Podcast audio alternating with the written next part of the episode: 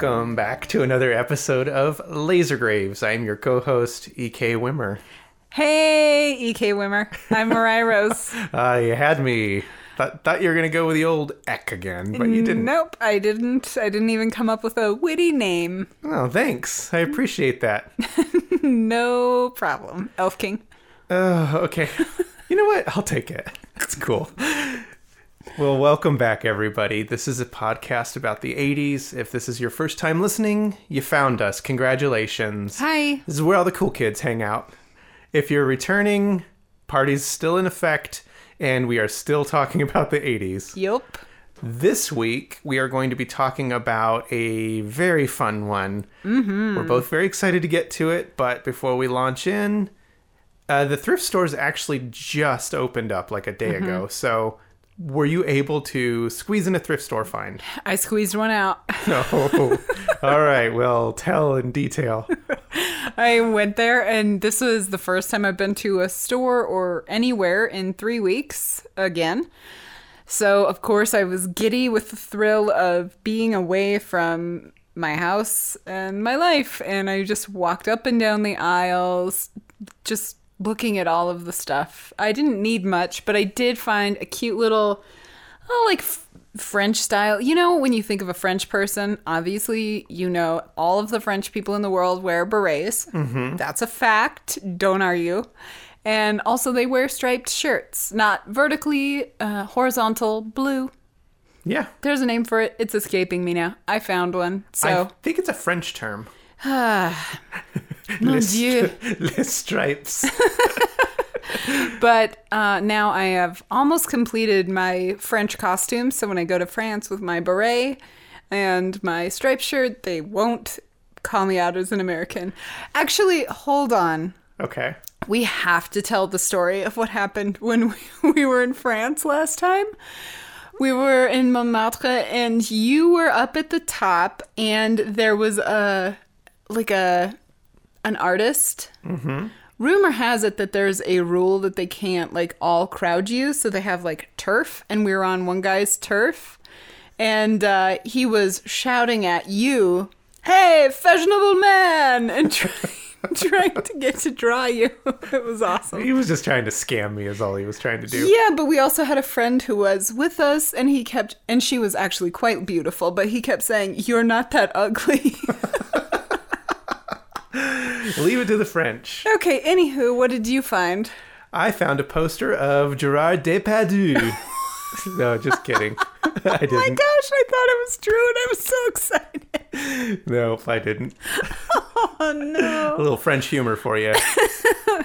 I went to a bunch of thrift stores, well, like three or four of them, and found one single tape. That's it. But it was a tape that I am a huge fan of, and we haven't owned before on VHS. The Christopher Guest classic Waiting for Guffman. Oh, so good. which I'm finding out uh, many people I talk to have never seen it. So if you have not seen that movie, both of us highly recommend it. It is a mockumentary from the guitarist of Spinal Tap, Christopher Guest. And if you like Spinal Tap, that is the same style, but instead of a heavy metal band on tour, it's about a very small town local theater production taking it way too serious because they think it's going to be their big break. It's got this all-star cast: Eugene Levy, Catherine O'Hara, Fred Willard. I mean, they're all in yeah. it. And Christopher Guest, you'll know from um, he's the six fingered man in The Princess Bride. right. Also, spouse of Jamie Lee Curtis. So That's right. we're getting you there. You got to go watch it. Yeah, if you've seen Best in Show about uh, the dog show or Mighty Wind about the folk band reunion, This is better than both of those. yeah, but this was his first one, Waiting for Guffman. So I found that on tape, and I'm really excited. that's so good. Yeah, it was actually a good find. I'm sad to know that most people don't know that movie because I often quote it. I'm like, boring, boring. I also say I'm gonna bite my pillow. I do too. We get it when we do it yeah, with we each get, it. we know what's up. well, that's our thrift store finds. Not too mm-hmm. bad. no, Getting testing the waters again. just being out, even if you're masked and like shunning all people, it feels so good. Yeah, you're not shunting all people though. Oh, you tied it in. Did it? Paul Blart wins again with the segue. Oh, All right, this week we are talking about the 1989 body horror, very dark comedy, society. Mm-hmm. Boy, this is a first time watch for you, correct? Yes, and you actually stared at me watching this because Oh, you I were was so, so excited. excited. so excited. I do love. We were talking about that earlier this week. I love body horror. Yeah, it's great. And I was thinking about this too. You know, when we think about body horror, or one thinks about it, often, of course, people go to Cronenberg, so we talk about The Fly or something like that. Also, The Thing, you know, these classic body horrors. And then there's the kind of sub body melt, which would be Street Trash or the movie Body Melt, like those kinds of films.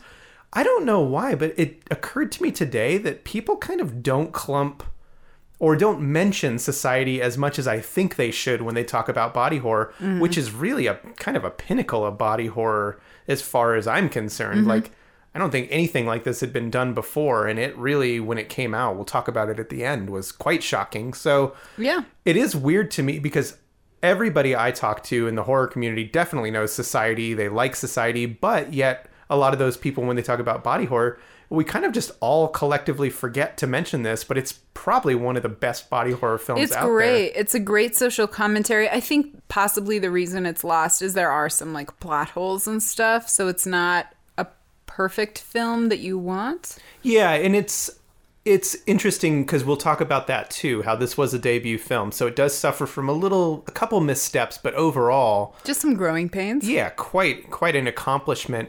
And you're right. There's a lot of commentary there about society in general, and uh, it gets clumped in with other films of the time, the kind of post or that kind of Reagan era of uh, they live, you know, consumerism stuff like that. This other classes, things like that that are existing. Um, the director, who we're going to get to in a second, Brian Yuzna, also likened it to other films of the time. Actually, I think the same exact year, if I'm remembering correctly. Parents, which was Oh, another right. really dark comedy, but also about this kind of under seedy underbelly Mm-hmm. that people don't often see, which we covered in a earlier episode. So if you want to hear us talk about that film, which we're both fans of, and I don't think a whole lot of people are, Oh. but Parents is a pretty awesome movie. Yeah, I, I'm gonna have to go back and listen to that, even though it's painful for me to listen to I our old know. I'm not a fan of going back and listening. I just assume they're all fantastic. Yep, probably, probably. Five stars, people. We're on iTunes. I will say though that this felt very timely considering the current world we're living in with a huge gaps between the wealthy and the poor being very clearly highlighted especially during you know covid times. Mm-hmm. It kind of i don't know struck a, a chord all over again. You know, it's funny you say that because normally we- we save this to the end, but I think it's more appropriate now. Is there has been talk of a sequel to this, and I think if ever like strike while the iron's hot, it is mm-hmm. right now Yep. would be the ideal time that it would resonate with people. Although you know a lot of these sequel talks or follow ups often just kind of fall by the side, mm-hmm. but. If it's possible, I I think it would be the perfect time to do it. Yeah. It's this kind of Trump era society. So Yeah. We'll see. We'll get back to you on that one if we hear any development on it. for sure oh trump is definitely part of the society anyway He's shunting all night long. oh don't say it all right. So, like I mentioned, this was directed by Brian Yuzna. He's a, a pretty iconic uh, staple in the horror community. He's responsible for a lot of awesome films, which we'll discuss at the end as well. But I thought it'd be kind of fun to just briefly, because we haven't done one of his films yet, is to just talk about his history a little bit and how he got involved making his first uh, legit feature film. okay So it's interesting because he admitted himself he knew nothing about filmmaking like at all, but he had an interest in it. He always did. He got a camera and he started to film some stuff. And really, his first kind of dive into filmmaking was in the late 70s. So he had he's always had a very artistic leaning. He loves a lot of surrealism and a lot of stuff like Lovecraft and things like that. So he was already into that style of, of art and filmmaking, mm-hmm. and he decided he was going to make a film. Like you do. and he, he shot a short film. He said it, it was horrible, but he just kept adding to it, and eventually it became a larger film. So technically speaking, his first real film came out in 1978, and you are going to love this. It was called Self Portrait in Brains. oh And the concept is even cooler.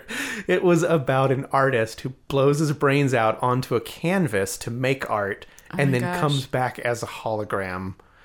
I want to see it so bad. What? Brian Yuzna, if you're out there, please send it to us. I want to see it so bad. Well, he may be out there listening because Mm-hmm. he is on social media, and I immediately thought we have to see this film because we're both working artists, and I this is right up our alley. I could not find it anywhere, so I don't know if it's ever actually been released. I would love to see it. Yeah, but I reached out to him and I wrote him and I said, "Hey, we're going to be talking about your movie.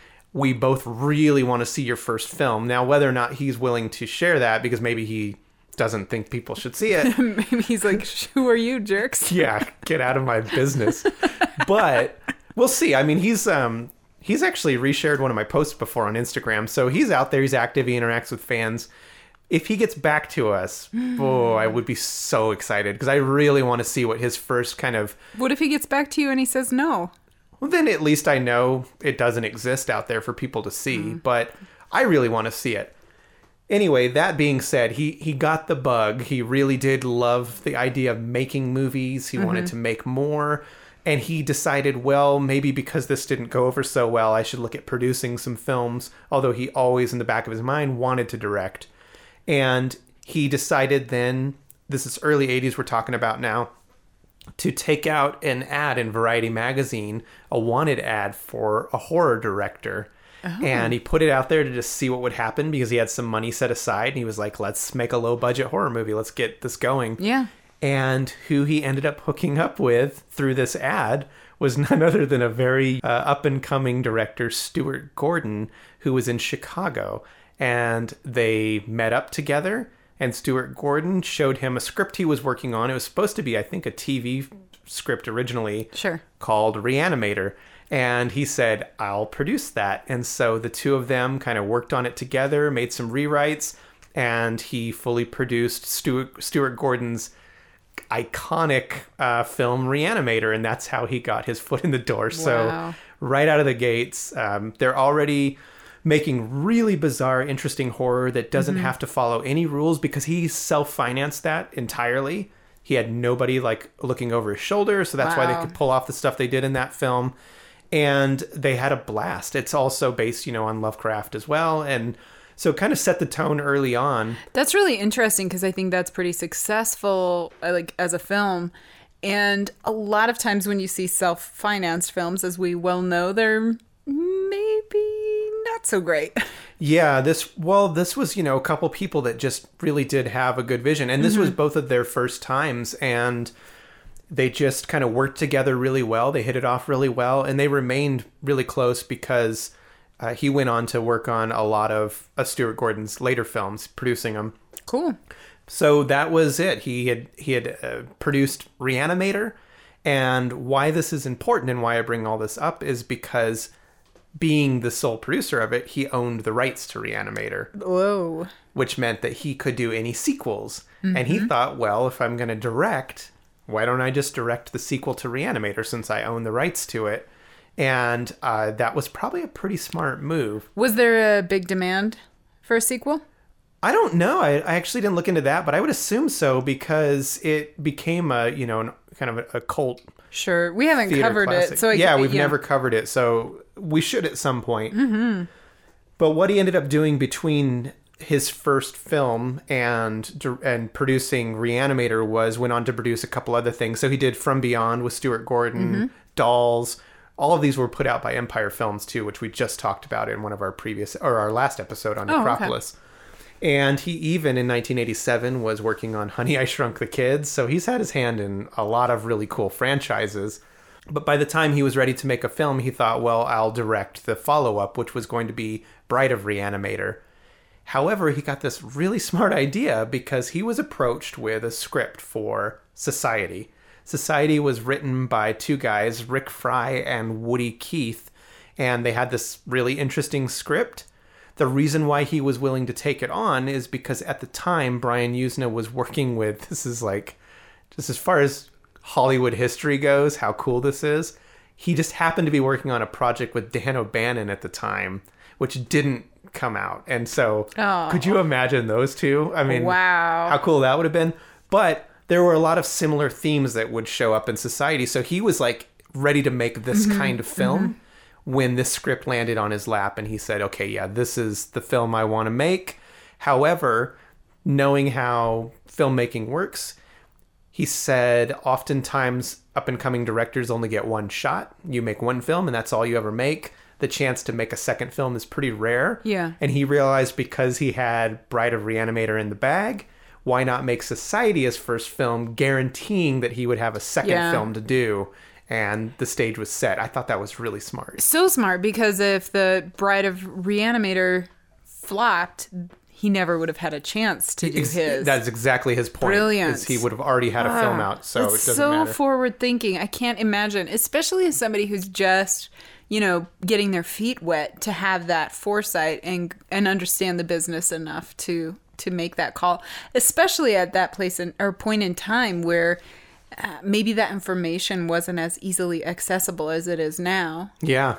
But who would have known that society would go on to uh, really be, I'd say, his claim to fame? I can't think of another film. So good. Although he's got a, a lot of awesome films, Society is the film I think of when I think of him. So, anyway, they got uh, $1 million to start. I th- it, got inflated. We'll talk about that later, too.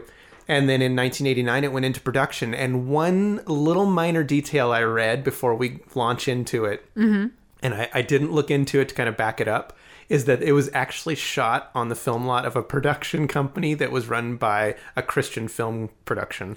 And I thought of all the films they could have made. Uh, whoops, that's pretty awesome. But that's how that's how we get rolling. We'll add all kinds of cool details as we go on, but that is how we get to society. Oh, it's such a great film. And it actually it begins in a great way because it immediately puts you off kilter cuz you don't know what's happening and you're kind of in it from the moment the film starts. We have this man who's extremely familiar. Do you immediately just go, "I know him from something?" He he looks like that guy. Yeah, so Bill Whitney is played by Billy Warlock.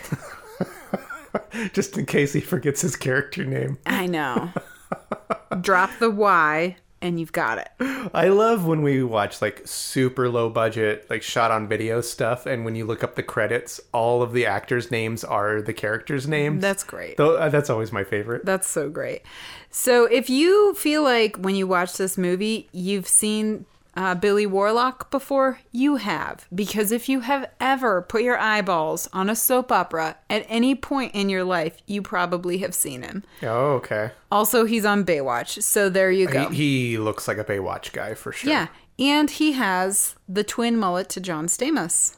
yeah.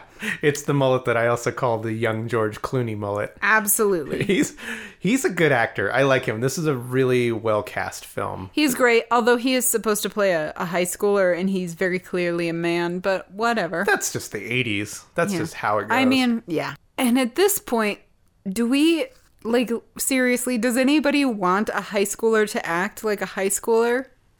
Well, and also it would be awkward because a lot of 80s movies have nudity and sex and stuff like that, and we all expect it. We want it in our 80s movies, but if we knew they were all like super underage, it would be awkward. So we know that they're all like 25, 30 years And then old. we're okay with it, yeah. Pretending to be teenagers because it's part of the campiness of it. So I guess age has never really bothered me. It reminds me of uh, Lone Wolf, which is like the pinnacle of old people acting like young people, where they seriously look like they're in their 40s and they're playing teenagers. It's really funny.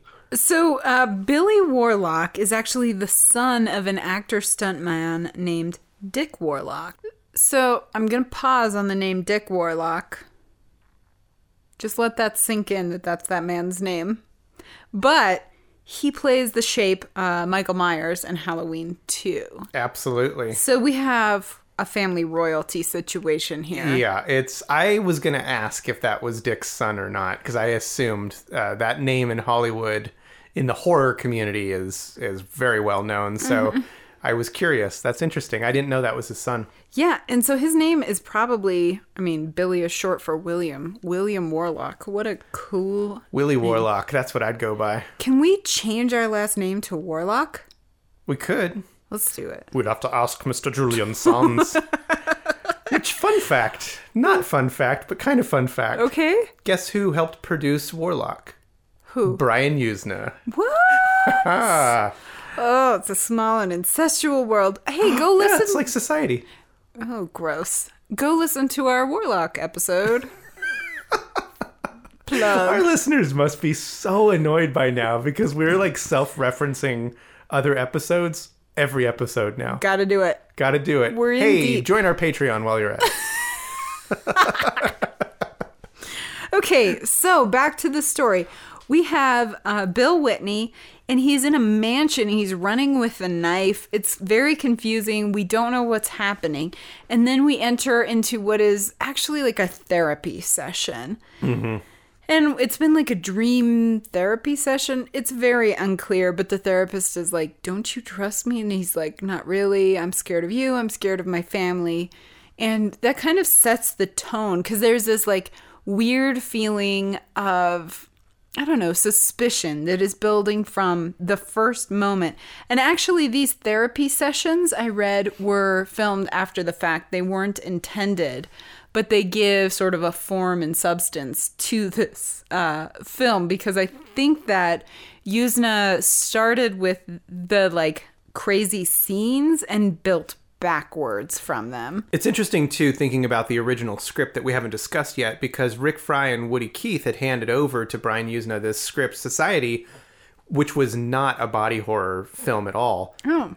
It was about a blood sacrifice. That's what this was all about. But the paranoia and the secret society and all that was very present because Woody Keith had grown up in Beverly Hills as part of this world and was a very paranoid person in real life.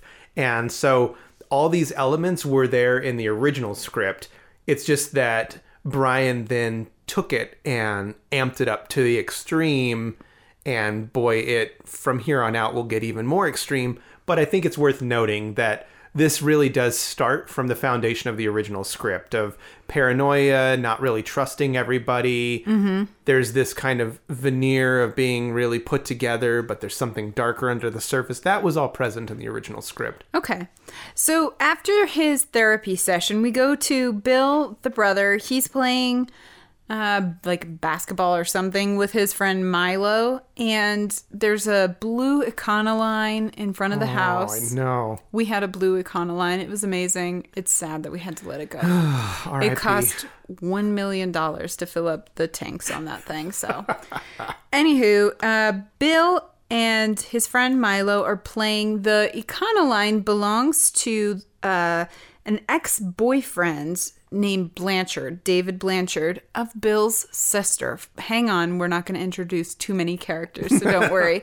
so, the sister is named Jenny, and she calls to her brother Bill and is like, Blanchard's around, can you help? So she's upstairs getting ready for her coming out party, and her brother comes up to help her. Just in the nick of time, too, because her weird ex boyfriend has been hanging out in her closet, possibly messing with her earrings as she's getting ready. And Bill just pushes Blanchard out and is like, What are you even doing? Why are you such a creep? Why are you hanging out in my sister's closet? Go away. Yep. And it seems sort of like Bill, Bl- or what's his name? David Blanchard is the bad guy. Like right from the start, you go, What's wrong with this guy? We're going to build from here. But that's not the case. Just put that in your back pocket. But it also kind of sets the stage early on for this sub kind of plot of paranoia and people watching you and people, mm-hmm. you know, always looking and stuff. Because right away we see, oh, there is somebody hiding in the closet mm-hmm. watching you. So maybe his paranoia is founded in some reality. Right. I, I like it. I, I think the f- the way this film sprinkles in elements early on mm-hmm. and then just slowly intensifies them is really smart for a first time filmmaker. Well done. Yeah, and immediately after that though, when your attention is focused on Blanchard as the like weird bad guy, Bill goes to zip up the back of his sister's dress and sees like a strange pulsating lump. Yes, It's just really cool. Just for a moment and you think to yourself, is Bill crazy or is his sister growing a thing on her back? What's happening here? Yeah, you. I, I'd say early on, and I can't speak to because I've already seen this film a couple times. But for you, being that this was your first time watch, I'd be curious to know if you thought, "Oh, we're getting a look into his dementia." you know, his psychosis or whatever, Mm-hmm. or oh, this is really happening. I don't know. I mean, what what did you think right away? Well, the title gives it away a little bit because she keeps his sister Jenny keeps talking about how she's getting ready for a, a coming out party. So you know that she's coming out to society and the film is called Society. So it kind of led my mind to that immediately. So I didn't really believe that Bill was going to be falling into madness, nor did I think that Bill or that David Blanchard was the bad guy. Okay. But I I, under, I appreciated the effort to kind of scatter shots. So you go, what am I supposed to focus on here? And then Bill also at this point kind of admits that he thinks he was adopted because he doesn't relate to his family. So we get this whole sense that he is separate from his parents and sister and you see that in the relationship as it I does I don't know that it really develops. But we also need to talk about the shower scene. yeah. So Bill's getting ready to go to a, on a beach date with his girlfriend, and he goes up to borrow suntan lotion. Lotion, yeah. Oh, that's so funny. 80s. From his 80s. sister. And he goes in and he, like, his sister doesn't answer the door. So he kind of lets himself into her room. But when he goes in, she's showering. And through the kind of frosted glass, we see her, but it's like uh, she's distorted. Her breasts are on her back, but also. You see her breast and her butt in one shot. It's like if you took a Barbie doll and just twisted the top half around and put it in the shower because it would be the bottom half facing one direction, the top half half facing the other. And it's Really pretty cool looking. Yeah, and there's this moment where he's like, "What? What?" And then everything's fine and normal, and it kind of shows you like, is Bill going crazy? What's happening? And this is where we start to first get the introduction of these surrealist elements of Yeah, you know the the visual language of this film being very much based in surrealism because as I had mentioned early earlier Brian Yuzna was a big fan of surrealism in particular Salvador Dali so Of course. a lot of this was going to be adapted and this is where we start to see a separation of the original script from the redone script by Brian because he started to remove these elements of a bu- blood sacrifice mm-hmm. and start to insert these elements of more of this body horror and this surrealism, which is really smart because he knew if this was his one shot to make a movie, he wanted to do something that was really bold and nobody would forget. very different. A blood sacrifice would be boring. I well, it, I don't know if I would say it would be boring because I actually would love to see this film in a more traditional way with a you know kind of blood orgy at the end. But I I agree this would have just been another random film from the 80s and it Yeah. would have had nothing that stood out about it. Pretty forgettable. Very for sure. smart choice. And actually, this scene was added in to have a little bit of like a scare or some dramatic event. He it wasn't in the original script, but he Yuzna thought that that should happen Very smart. earlier. Absolutely, because it's just a little teaser, but it keeps you going, wait, what's happening here? So it leads you on. It also starts to lay down another groundwork of these subtle incestual elements that are sprinkled throughout the film too. Yeah. Where I don't know, I never once, I had two older sisters. I never would have thought to walk in the bathroom while one of them was showering at Gross. all. No. And it's not an elves moment if you remember that film. Go back and listen to that episode. oh, Mariah. hey, join our Patreon. But uh, it is it is still really uncomfortable and weird and it gets amped up as well throughout the film.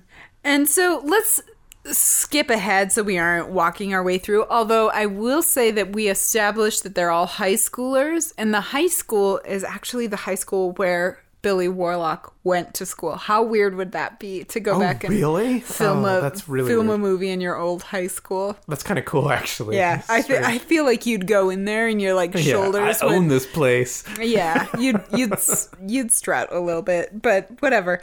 Let's scoot ahead. They're at the beach. It's Bill and his girlfriend, whose name is Shauna. Let's Oh, yeah. Pause on Shauna for a moment. She is played by Heidi Kozak, and she is most memorable for the most amazing film possibly ever. Slumber Party Massacre 2. Uh, well, it is an incredible film, but I would say her scenes in particular are very memorable in that film. And she is just as 80s as it gets. Yeah.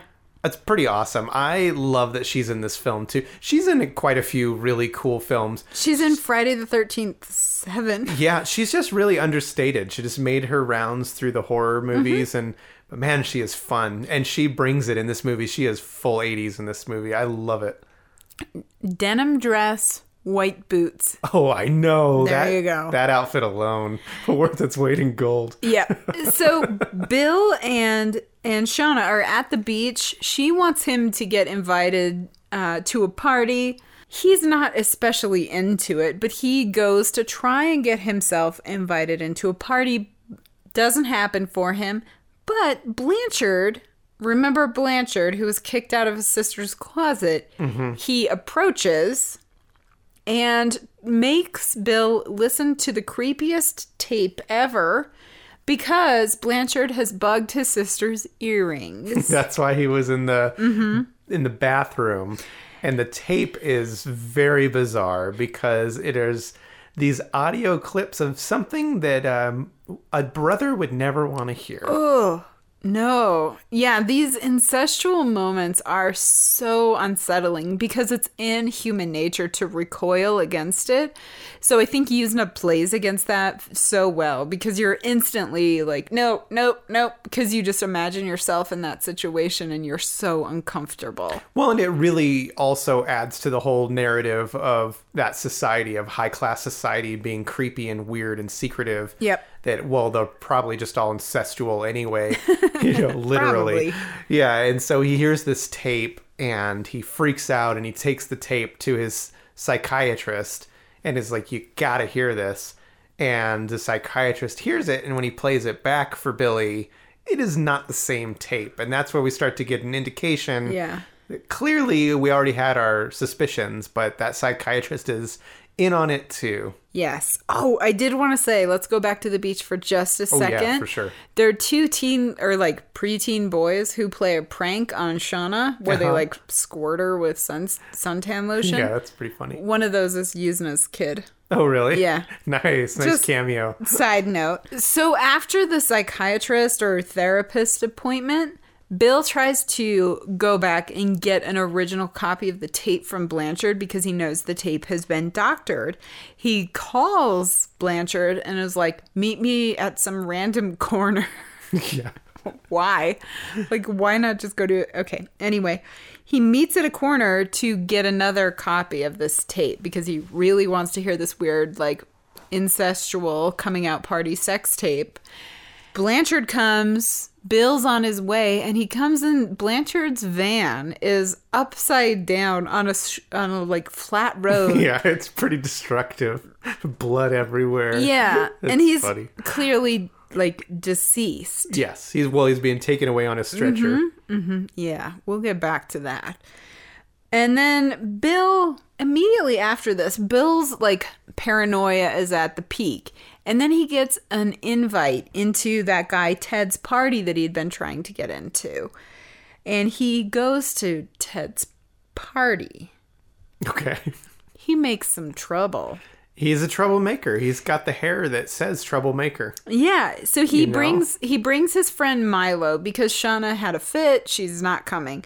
He brings his friend Milo. Milo is wearing a shirt that actually belonged to Yuzna that says "Eat the Rich." Oh, really? Yeah, I didn't notice that, but apparently Was it a some- Motorhead shirt or just a random shirt that said "Eat the Rich"? Dude, I don't know. Okay, well, I'm just asking. Okay, so they go. Bill makes trouble, but he leaves with the babe, Clarissa. yeah, Clarissa's a total babe. She's a babe, and She's like uber babe, by the way. She, you know who she was dating at the time? who? Sylvester Stallone. Uh, She was like a penthouse chick. okay. Did you recognize her? No. I recognized her. I mean, I've seen the movie, but I always like, hey, I know this face somewhere. and Uh-huh. of course, to our listeners, is going to come as no surprise. She is the uh, sacrificial babe in, in House 2. Yep. And if it's in House 2, I know about it. Yeah, and she's she's gone on to have a an okay career. Uh, she's played by Devin De Vasquez. What a like model name, right? Yeah, High yeah. fashion. It's weird. I have such an aversion to Sylvester Stallone, and it's totally unfair. I'm sorry, Sylvester. I did until I heard the story about him getting Rocky made, and then like, like yeah, dude, stick to your guns. Yeah, that See your vision cool. through. That is cool. Okay. So he ends up, Bill ends up going home with Clarissa and they have a sex scene. Apparently, Bill was supposed to be full nude and kind of got out of that. And then there's this, after they've, like a post coital moment where he looks up at Clarissa and her body is contorted. What that actually is is two women Yeah. like tangled in the bedding, but it looks like her body is almost backwards, harkening back to his sister in the bathroom. Yeah, it's really funny. I like it. it Yeah. it's, it's a fun moment. It kind of reminds me of uh, the waiting room chicken Beetlejuice. Yeah, absolutely. And then we meet Clarissa's mom, and here's a major plot problem that I have, or maybe I don't. What? Clarissa's mom in general. Oh yeah, that character is problematic. I would say. There is absolutely no reason for this character, but it is a noteworthy character. If you haven't seen it, you'll know, or if you have seen it, you'll know. If you haven't seen it, you will know once you have seen it. We spot Clarissa's mom first on the beach. She's a large woman, but she's also weird and vacant and creepy and wants to eat hair. Yes. So That's it. I came across a interview with Brian Yuzna where he discussed this character. Do you have an answer? He thought that it would be they had this idea that it would be like a dark humor, almost like a John Waters type character that they could throw Yeah. in there. And he fully admitted that this is one of the areas as a debut film where it was just a misstep, that it didn't sit well mm-hmm. and it, it didn't come across the way that he had envisioned. And that although the character had a lot of potential and had it been done right, it would have been this kind of quirky, dark humor character that, mm-hmm. that is through that storyline, but that it just didn't it wasn't conveyed properly and Mm-hmm. that that just is a product of not quite having a grasp on everything Fair I, enough. I honestly really respect that he owns that right away and just says hey like it was my first film we were tackling a lot and this Trying is just different things. one of those areas that didn't quite stick as well as it could Okay. but it does explain it because it is it it's sticks out pretty hard in this film Yeah, it really does. She's a strange character, and I wondered if she was supposed to be a, like a red herring or something, but she's really not successful in that way. But it's a memorable character for yeah, sure. for sure yeah Quite memorable. I mean, what else can you say? So after all of this happens, Bill is he's riled himself up. He's decided he's going to move out. He doesn't trust his family. He doesn't trust what's happening. He knows something fishy is going on. So he says, "I'm moving out." And then he goes to Blanchard's funeral where he I don't I don't remember. Somebody touches Blanch- Blanchard's cheek in the coffin and it like crumbles yeah and it's strange. It's a little it's a little weird, I guess. I it doesn't quite make sense to me either. It's like a a little problematic because is it that the society is so wealthy that they can make like strange crumbly fake bodies? I don't really understand what that's all about. But they've made a decoy body.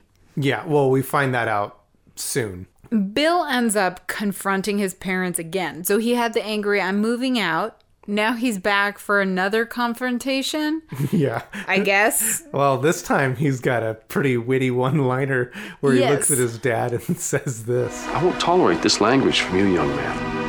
Fuck you, butthead. I love it. I don't know why the word butthead makes me laugh so hard, but know. it's a really underused word in our society. Actually, in our household, our our daughters call each other butthead, and I have to try every time to keep a straight face and be like, "That's too mean. We don't say Yeah, that." I don't say that, although that was really funny. I know it's so hard as a parent not to laugh.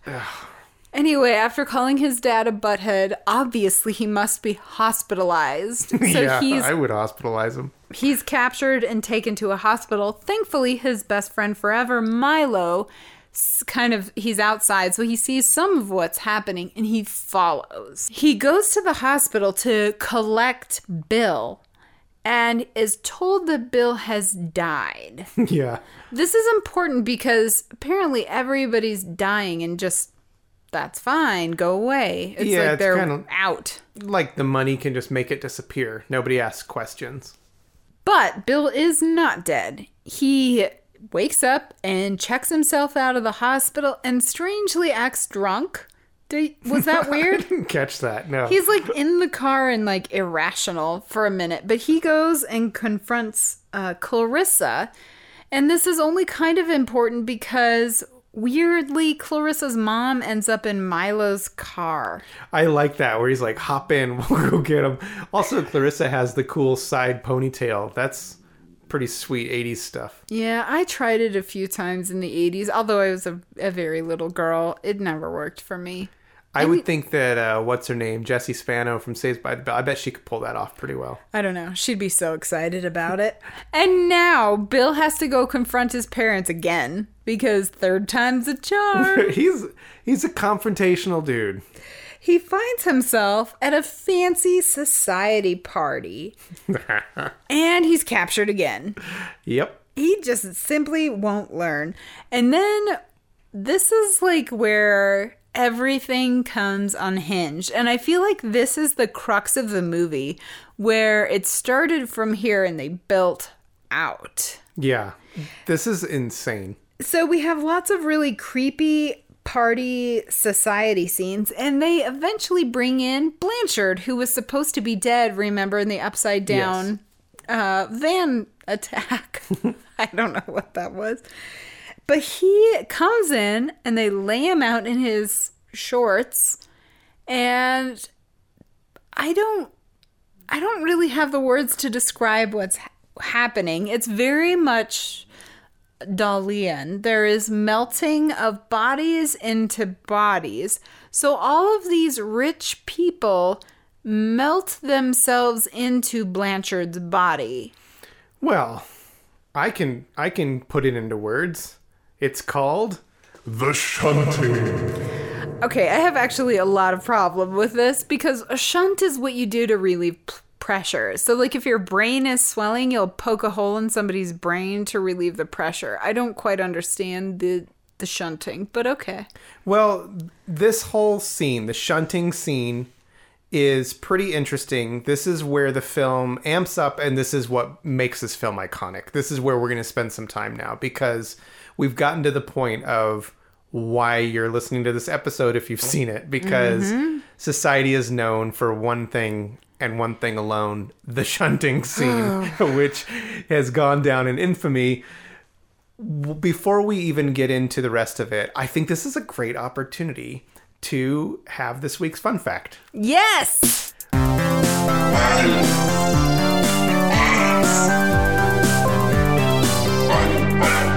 So, some people will know this already, especially if you've seen the film, but I think it's important for people who maybe don't know a lot about the film to get a sense of what inspired this. We've already alluded to the surrealism and everything else, but this was actually this whole body melt scene where they're all morphing into each other and stretching out was based on two Dali paintings in particular. The first painting, and I would ask you to look these up because you'll look at them and go, oh, yeah, that's a scene out of Society. First painting was Soft Construction with Boiled Beans, aka Premonition of Civil War, mm-hmm. which is going to be these elongated, stretched out arms on crutches and stuff like that. And then the other one is the Great Masturbator, which is just this weird sponge like body being stretched around. And so it is really cool. And that is what these visuals were based on. Now, knowing that, we have intentionally held off on the other key component of the success of this movie, which is the special effects. And I didn't want to put him up front and top load it because it would have been a lot of information. And I thought we would bring it in now is this film would not have been as successful or as iconic with just Brian Yuzna. Now, I like Brian, good job, bud, but half the credit has to go to the effects. The story there is that as Brian was looking for financiers, he had these Japanese financiers that had put him in touch with the legendary special effects guy, Screaming Mad George. Now, horror fans will know that name because he had made a name for himself with Predator.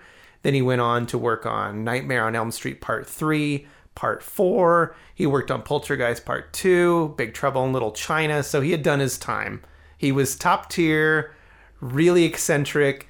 And guess what he loved? He met up with Brian Yuzna and they shared a common interest in surrealism. And not only surrealism, in particular, Salvador Dali. So both of these guys took the script that was given to him about a blood oath and said, What if we scratch the blood oath and make it into this totally bizarre, twisted, surrealist nightmare with body melting and body horror? And Screaming Mad George said that this was like a blast to work on because Yeah, he could that. sketch up anything and show Brian, and they were like, Yes, let's just go with it. And so it was this bizarre, completely unobstructed. Nobody was telling him what to do or how to do it. All anything went. And Brian had said, you know, this was his first film, so he was naive to this notion of like, I'll just make the film that I want to make. Mm-hmm. And they went all in, like all in. Now, the one thing to know is that they, based on Brian's work with Reanimator, he didn't want to get a strong rating and have that affect like his chances of getting seen or whatever. So they intentionally got away from a lot of blood so it wouldn't be as gory. That's why there's so much slime and stuff like that. But what ended up happening is it was so bizarre and twisted and gross that they still had four minutes of this final scene cut out of the final take because it was just so over the top. Yeah, I actually read that they avoided any blood because they were worried about the ratings in the Motion Picture Association of America. Yeah, uh, and they just didn't want it to look that gory. They wanted it to be more surrealist and nightmare. Yeah, absolutely. I mean, I work in sort of a surrealist vein myself. I certainly appreciated that about this film. Also, uh, an important thing that I would like to note I hope in my life I earn a nickname as cool as Screaming Mad George. That is a really awesome name. Oh my gosh. Like, what about Whispering Crazy Mariah? oh my gosh. Uh, that's different than Lord of the Dogs, I'll say that. Oh yeah, I forgot about that. You know, in high school, I I went back after graduating to visit my brother, and it, I was walking through the halls, and somebody was going, "Oh, there's that crazy girl. There's that weird crazy girl." And I looked behind me to see who they were talking about, and I realized they were talking about me. it's one of my proudest moments. That's oh well. Speaking of crazy, so Okay, back to this. Screaming Mad George. So his talents are on full display at the end of this film. Oh, yeah. and it is a sight to be seen. Now, to our listeners, we guide you along every week to fun films. This is a blast of a film. Mm-hmm. However, this may be a bit much for some viewers if you're like not into really really bizarre dark horror. This end scene is weird. I realize we're just totally jaded to this. So we're watching it like, hey, this is awesome. Mm-hmm. I Just love it. Check that out. He just stuck his fist through that guy's something and it came out here. And it is so incredibly bizarre. And I think if you're not used to this style of filmmaking, um, be prepared.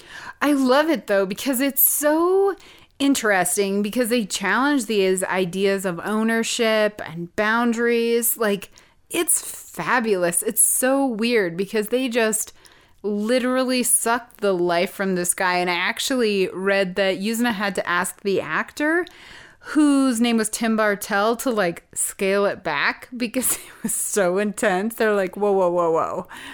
You took this a little too far. Just Yeah. dial it down.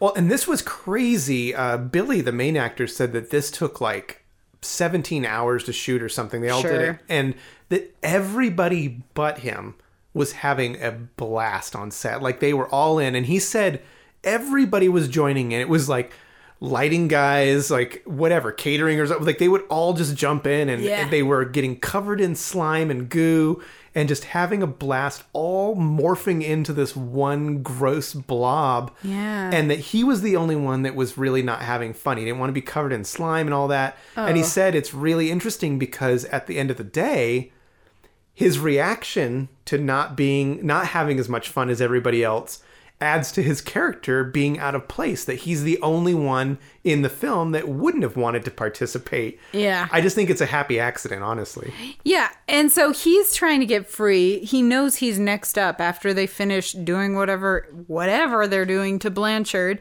And Clarissa has decided now that he was so good that one time they humped uh, that she's in love and she wants to set him free. and so she does. And he takes off running. His therapist follows.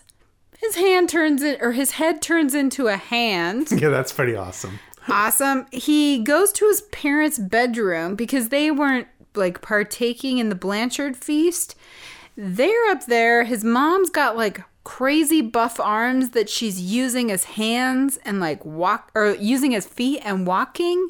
And then the sister is like I don't they morph into each other like- at some point it is really pretty awesome I don't know what's happening. There, yeah, it's like double bodies. It's very strange. And then his dad comes up, and guess what he is? his dad let's say he backs up he scoots backwards and uh, if you haven't seen this here it is he we see his backside His butt. and his butt and where his his rectum would be is a face and he says this uh, oh, Well, son, I guess you're right. I am a butthead. dude you don't like society i don't know what's wrong with you because this film is so fun I mean, I don't like society, but this movie's Oh. I like this movie. Yeah, I don't like society in general, but this is what we get. I mean, this film is iconic for so many reasons, but how could you not laugh every Oh time you see that scene? So Bill extricates himself from this crazy Yeah. situation. He heads back downstairs and because basically Bill's just a bro jock who found himself into a found his way into a weird situation and he does what any bro jock would do. He singles out a person, it's Ted Ferguson, to a fight. Things are going very poorly for Bill, actually, until he punches punches through Ted out of I think through his butthole, I'm not sure. and then out of his mouth and pulls him inside out. Everybody in society is appalled because that's preposterous. yeah, And yeah, they- that's too far. Yep. And then Bill, Milo, the BFF, and Clarissa leave. I have no idea what happened to the hair eating mother. She's gone. What a fun ending. I mean, you know what?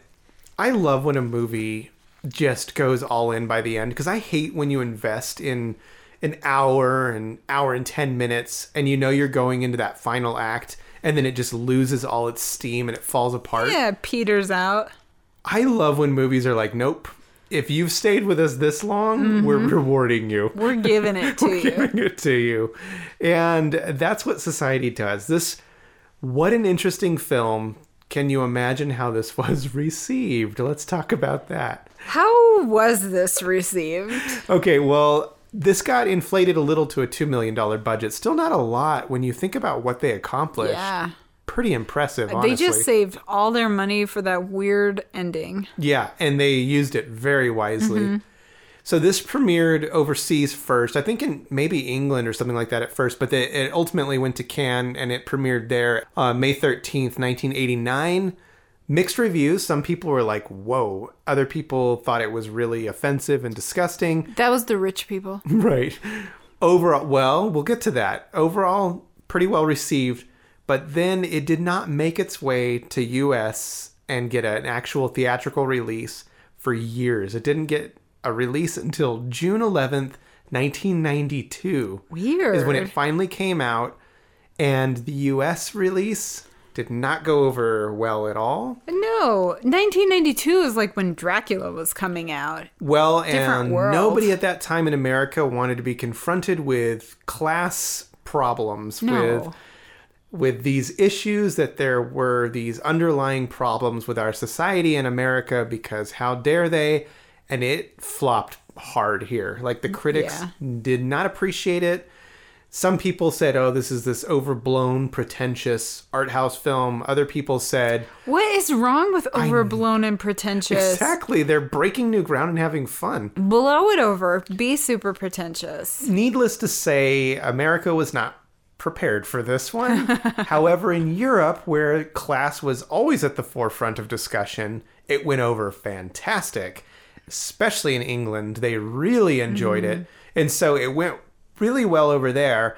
And then in the US, coming back here, it got released on VHS. That's our copy that we have. It's a very cool, cool cover. Mm-hmm. That's where it found its legs here is home video. Like so many movies we discuss, oh, it Oh, yeah. became a cult classic. You see that cool cover in a, you know, movie rental store and you got to check it out. And this is definitely a word of mouth movie. Yeah. You rent it, you see the ending, and you tell your friends. Like we're Whoa. telling you right Yeah. now, this is our words to your your ear holes. we're melting together into one That's right. You're part of the Laser Graves Shunt. society. Let's get a patch that says Laser Graves Shunt Society. Gross. okay, well, needless to say, it went on to become a cult classic. For And sure. Brian Yuzna, like he had planned, then went on to direct Bride of Reanimator. Great Mm-hmm. film. Good job, bro. And he did a bunch of other awesome films. He did Silent Night, Deadly Night Part 4. He did Return of the Living Dead Part 3, which I love. Yeah. And then he did The Dentist 1 and 2. So he's gone on to do a ton of stuff. He's doing Cool. great, good stuff. He went on to keep producing. And Way to go. yeah, I, just a great story of this guy who had no clue how to make a film and found himself just really breaking new ground, especially by the end of the 80s when you think you'd seen it all and nope, then along came society. Well, Can't forget that one. you know, it's like they tell artists say yes and figure it out. That's right, figure it out later. That is that's what we have for you this week. We really both enjoyed it. Loved it. like I said, uh, if you're really into out there 80s horror, this is a must watch. If you're not, um, What are you you, doing? I don't, yeah, you really need to question your life. Rethink yourself. yeah. Uh, but if you like what you heard, as you know, the best thing you can do is tell your friends what we're doing, Mm-hmm. share. Thank you to everybody who shares our posts on Instagram. Yeah. That's really awesome of you. We have got a notice that we broke 10,000 downloads. That's awesome. I mean, we've been busting it. So that means a lot to us. We're this tiny little podcast. We don't have a huge listener base, but we are doing our best to bring We're this growing. to you week to week. Rate, review, subscribe us anywhere you get uh, your podcast. That really does help. It helps so much. The other thing you can do is we've done Patreon now, so we are bringing all these bonus episodes to you every month. The next one is about to come out. You got another rapid fire newscast from Mariah coming at you. Remember, when you join Patreon, you also unlock all the back ones that we've already done. So there's Mm-hmm. We're bonus putting there. in a lot of work. Yeah, if you think this podcast podcast has any value to you financially, then you know, show us, let us know. And if not, just thanks for supporting us. If you want to follow us on Instagram, we're at Laser Graves. If you want to follow our personal sites, I'm at Death at 33 RPM. I'm at Mariah Rose Wimmer. And as always, please go listen to our fellow podcasters, Bad Taste Video, Neon Brainiacs, Reconcinimation. I mean, we're going to forget everybody because there's just so many out We there. We post them on our but on we our will post them all. Super Tat, all those guys. Get out there and, and follow them. And until next week, uh, hope you're having a good holiday season. We will see you soon. Thank you for listening. Bye.